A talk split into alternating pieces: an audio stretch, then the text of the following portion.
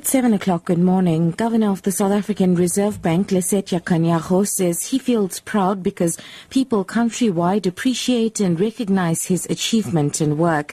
Kganyago was addressing thousands of people at a celebratory event uh, honoring him and Judge Tati Makgoka in Limpopo. Kganyago and Judge Makgoka hail from the rural area of Moleki.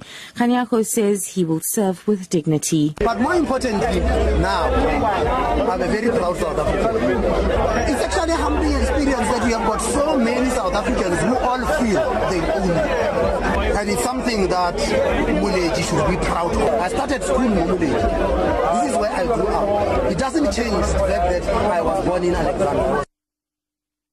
Lawyers sympathetic to the EFF have proposed the formation of a new association of lawyers. They say existing formations have failed to take radical positions on legal issues due to their close relationship with the ANC. The proposal was made at a meeting in Midrand. EFF National Chairperson Dali Mpofu has welcomed the proposal. It would be interesting to bring into that debate of lawyers' organization people who come with a socialist orientation who are going to look at issues of human dignity differently from the current organizations. So I think it, it, it might be something that we have to look at in order to challenge those other organizations, but also to cooperate with them where we agree.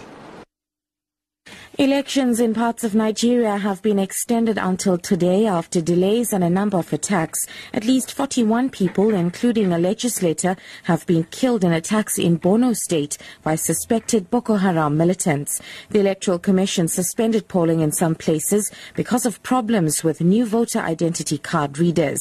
Johnny Carson is leading an observer team from the U.S. National Democratic Institute. He says he's seen many delays. There have been uh, a large number of people at each of the polling places. They have been very orderly and very patiently waiting for the uh, election materials to arrive.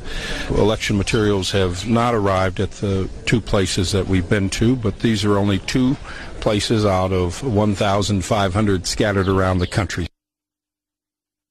And finally, Guinea has deployed security forces to the country's southwest in response to reports that Sierra Leoneans are crossing the border to flee an Ebola lockdown intended to stamp out the disease. Residents reported tension in the region resulting from a large influx of Sierra Leoneans. The southwest region of Guinea border, borders northern districts of Sierra Leone that are focus areas for the three-day lockdown.